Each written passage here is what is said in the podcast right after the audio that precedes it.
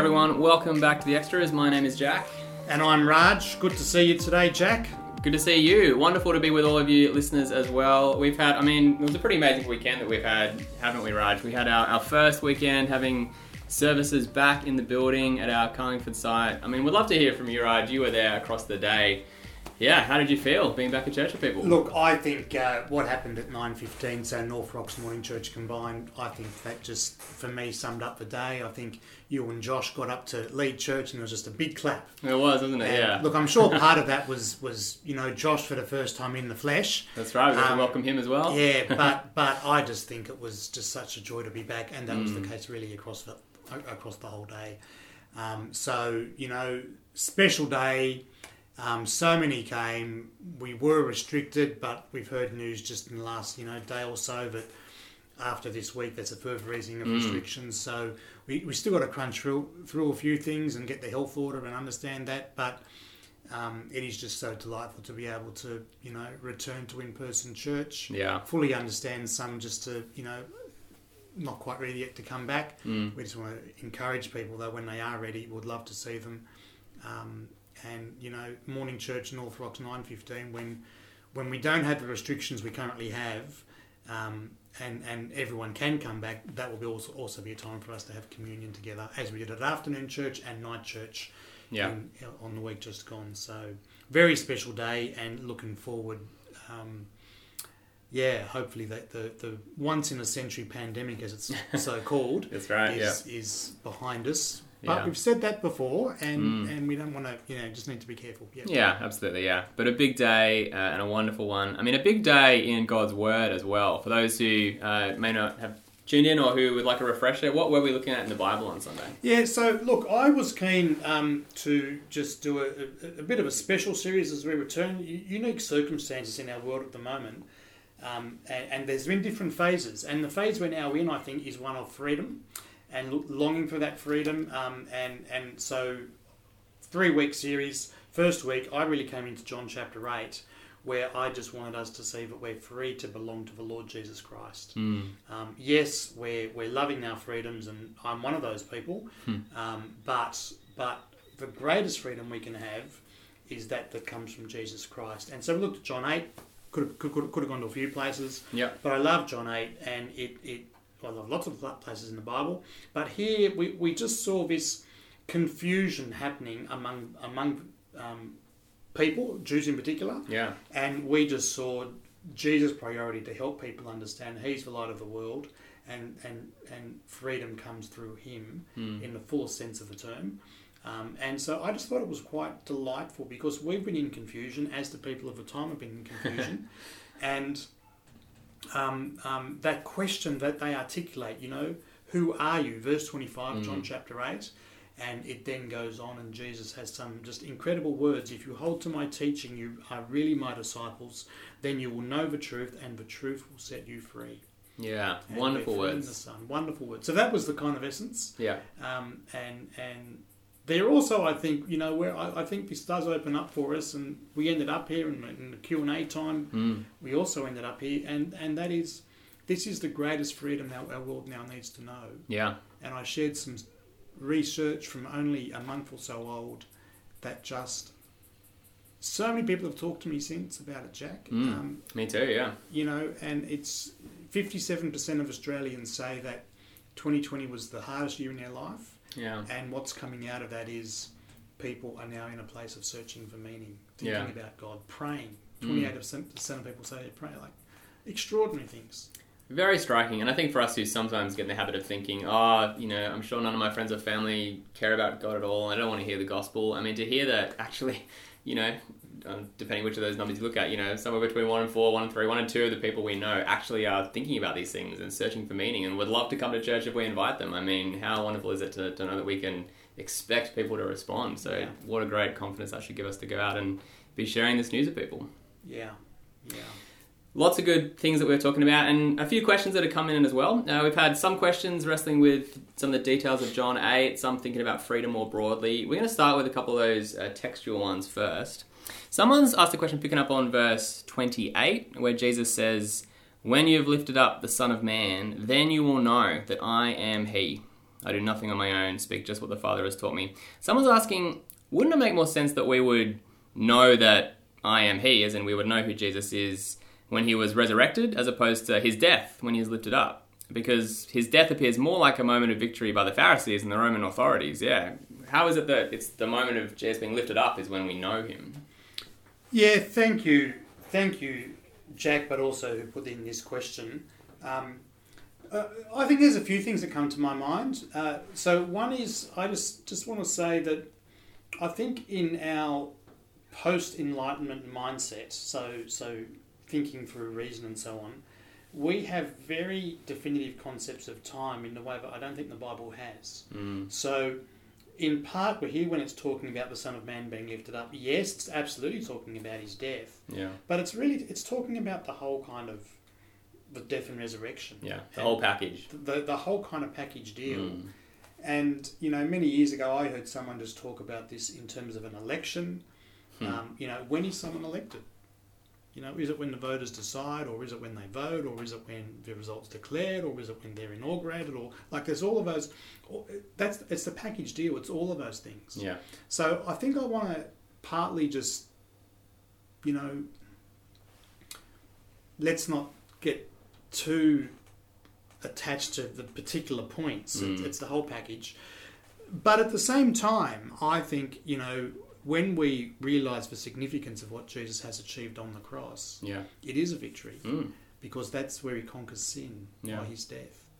Um, now, now, yes, there's a hope element that comes through Christ, um, through, through his resurrection. We see that in 1 Corinthians 15. You know, if, if the resurrection didn't happen, we'd to be pitied more than anyone else. Mm.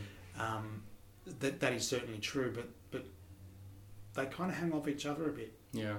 And and sometimes in the Bible, when you expect it to attach a theological significance to either the death or resurrection, it actually goes the other way Sure.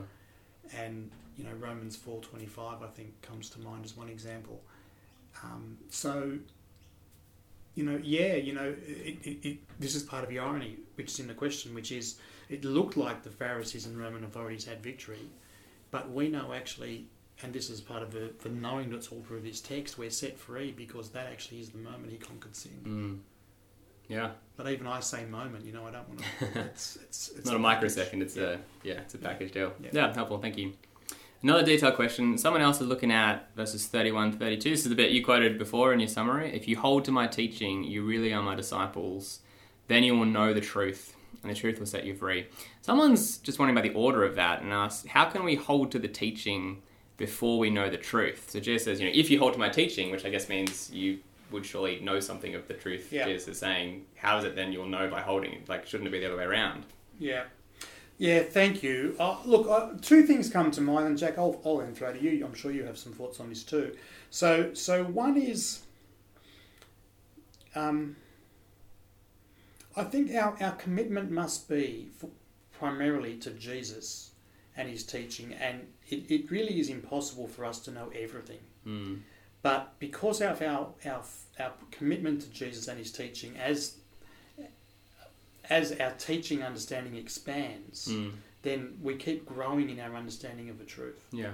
And you know, it's, I I think back at college actually, I wrote a paper uh, that ended up being titled "It's not what you know, it's who you know." Hmm. nice. And really, it was trying to get at what are the essentials of the gospel, Yeah. and it really came back less to the content, a two ways to live out line or something like that. Mm. And it really just came back. So, you know, 2 Timothy 4 2, I think it is. Remember Jesus Christ, Mm. descended from David, raised from the dead. Yeah. This is my gospel. That's right. Yeah. Um, the, the focus is on Jesus. Mm. And so the truth then gets filled out as we cling to that commitment.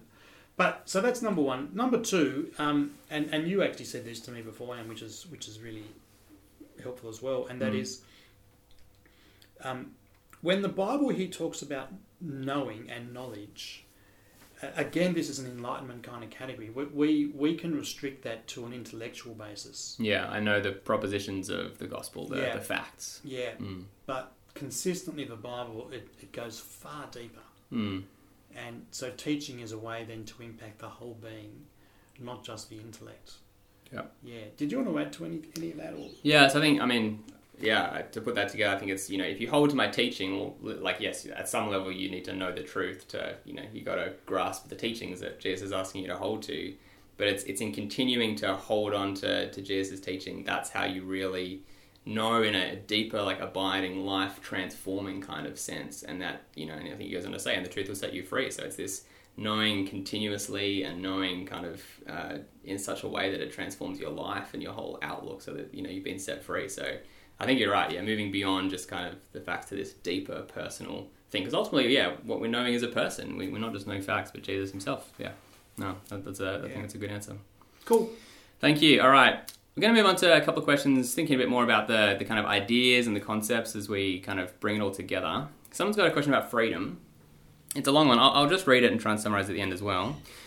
Jesus is talking about slavery, freedom, and sonship in the context of a society that had these categories in their households, and he emphasizes freedom as a benefit belonging to a son. Whereas in our time, we don't have those categories in everyday household life. Uh, freedom is a benefit from independence and autonomy. So, how do I then engage with these contrasting ideas about freedom in conversation with my friends who have Western individualistic conceptions of freedom? Where is a common ground that we can start talking? I think it's a fascinating question. Yeah, yeah. culture, family, freedom. What do we make of all that? Yeah, yeah, and and thank you. This is a question you know someone's thinking deeply about the first century times and the illustrations Jesus picking is picking on for the particular audience to make his point.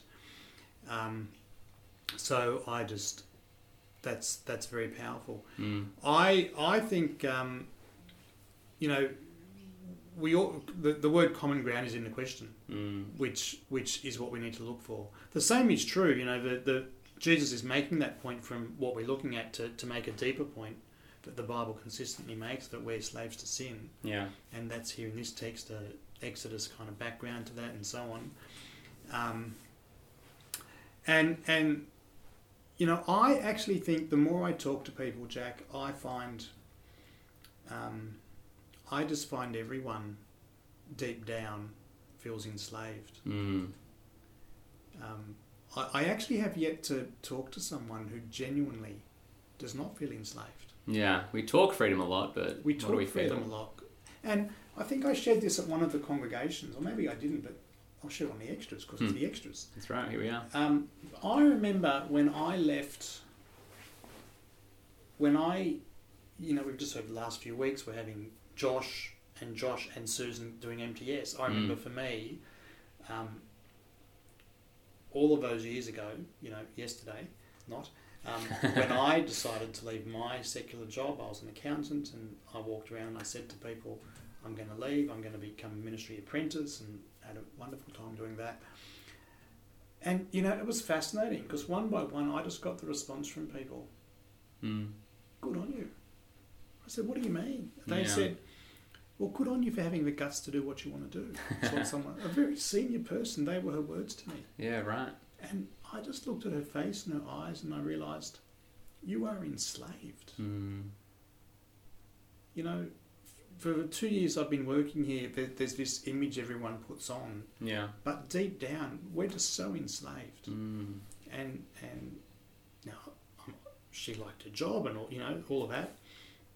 But there, but life was a grind. Yeah. And I just I just now I think everyone is like that in different ways.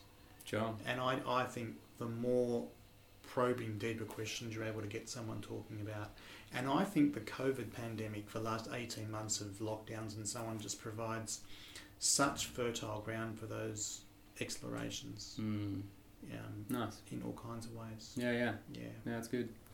If I could add something, I think thinking culturally about how our culture works with all this, I think the freedom that most people today talk about is what the philosophers would call negative freedom or negative liberty, which is a freedom from. So people think that freedom means freedom from all constraints. So as long as I've got no one telling me what to do and I can live for myself and pursue my dreams, like that's true freedom.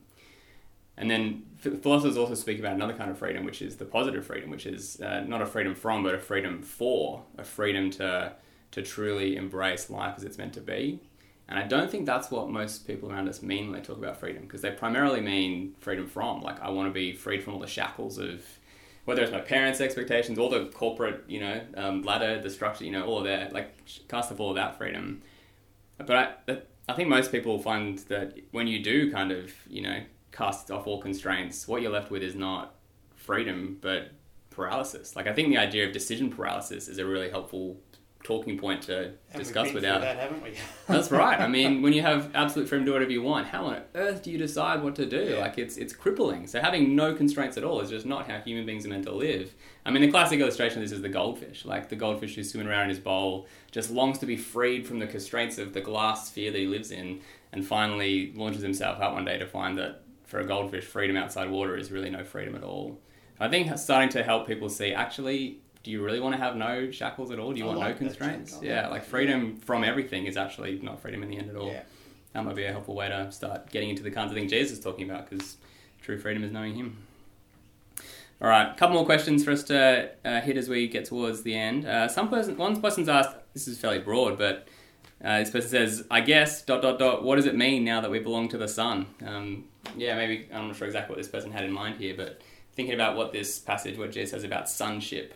Yeah, how does that help us as we think about slavery and freedom? Yeah, thanks, Jack. So I think, like you, I there could be several things behind you. So Mm. let, let's just have a stab and see how we go. yeah, Um, I think I want to come back to verses 35, 36, mm. um, where it says, "Now a slave has no permanent place in the family, but a son belongs to it forever." So that's just contrasting the the place of a slave in those times often lived with a family, Mm. but but didn't have any of the rights, didn't have a permanent, you know, inheritance, things like that. yeah, Um, and so they really were enslaved to the family, but a son belongs to the family forever, and that has implications for their children and so on. mm.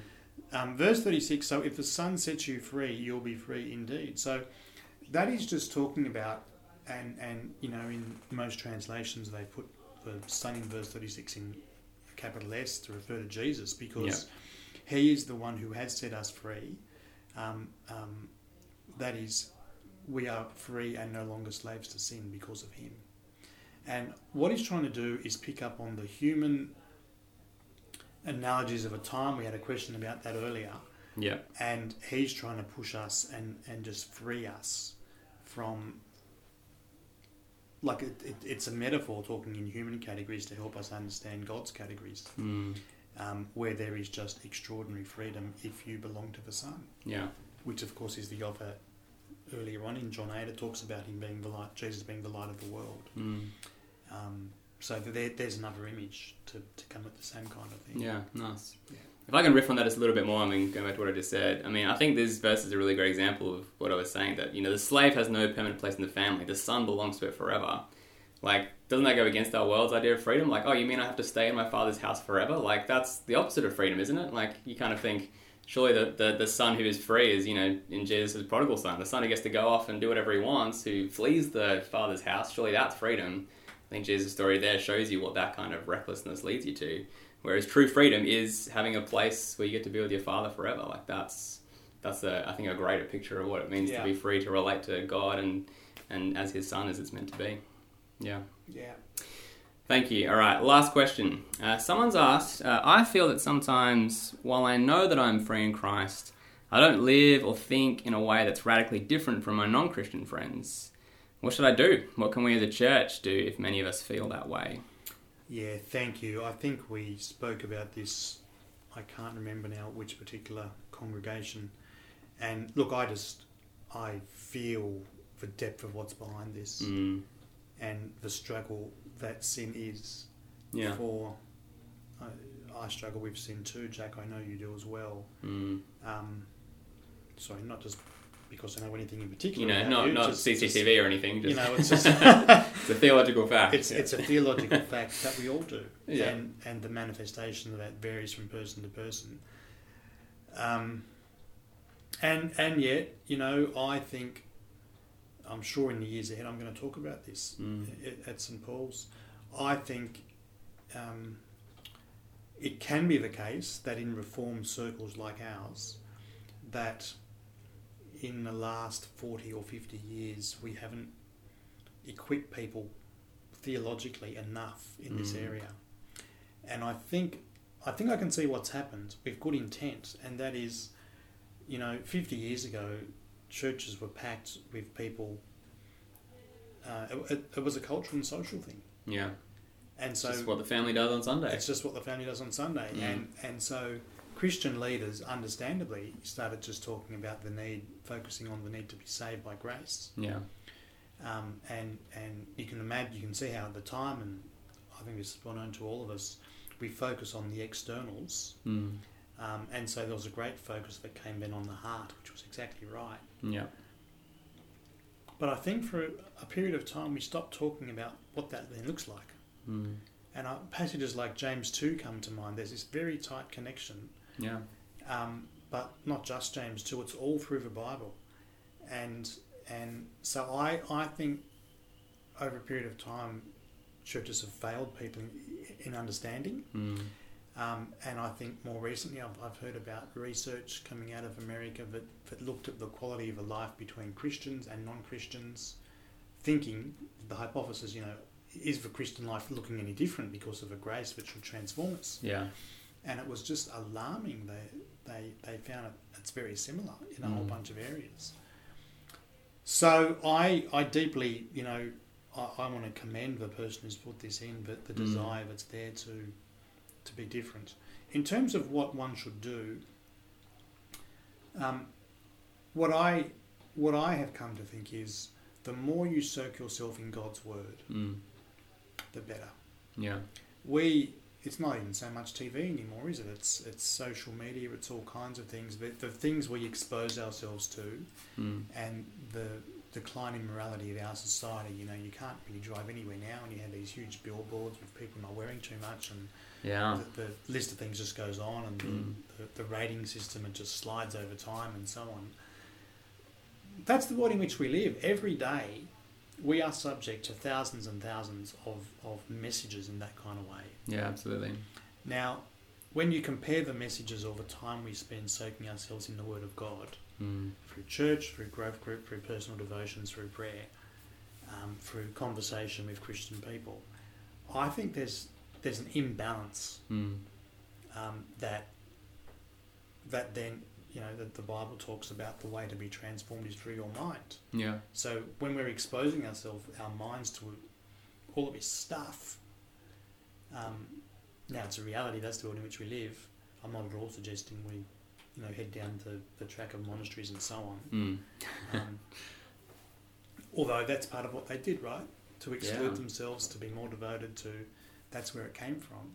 Yeah. Um, so that might not be the way it looks, but how is it that we're balancing all of those messages we're getting that are changing our hearts and our minds and our actions? And so the primary thing I would want to say is, you know, this this may be a Sunday school answer. I'm sorry, but Mm.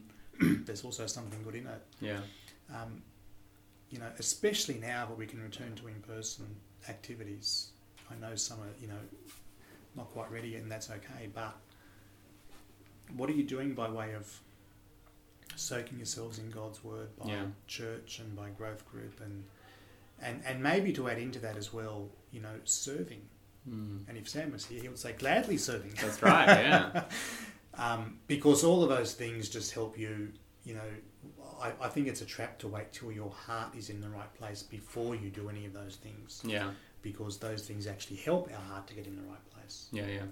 That then helps our lives look different to the non-Christian around. So, what can we do as a church? I think it's a great question. Mm. Um, that's and that's part of the reason where we've been talking about restructuring things, and many have been part of strategy sessions and so on, and we've done surveys, but all kinds of things. Mm. And it's part of the reason we actually talking about heading, you know, just restructuring a bit so that we can help more people in these very areas. Yeah. Yeah. Absolutely. No, thank you. Very helpful and something we all need to hear. Absolutely. Raj, thanks for answering our questions this week. Uh, as we wrap up, can you give us a little sneak preview what's coming up? So this Yeah. coming Sunday to come, what are we going to be looking at? Yeah, thanks, Jack. So, look, the second in the series of, you know, We Are Free, Mm. and and this time, so we've looked at the freedom to belong. I think this, well, I know this this time I'm planning on looking at, um, we're free to long. Yeah, okay. And what I mean by that is we are free to long for the last day. So you talked about the Mm. negative and positive aspects of freedom. Yeah. and this is very much part of that. Mm. We we Um, we live in such a beautiful part of the world, and if you've ever come across visitors from many countries, you, you will know that. Um, but in the Bible, I just one of the sections we're, we're going to look at Romans eight about the nature of this world. We're also going to look at Revelation twenty two, that just has this incredible picture of of the river of life on that Yeah. last day. Looking forward to it, and looking forward to getting to steep ourselves in that as a church on Sunday. Wonderful Thanks. future we have. Yeah, Yeah. thanks everyone for tuning in. Um, it's not quite the two hours you and Sam went for last week, although in three different sections. That's right. Yeah, if, you know, giving you a slightly lighter episode this week, so that you've got plenty of time to catch To up as catch you're up. still wrestling with predestination from last week. It's yeah. a good thing to wrestle with, and very much connected with what we're talking about here in in freedom to belong to the Son. Yeah, absolutely. Thank you, Raj, and thanks, listeners. We'll catch you on Sunday.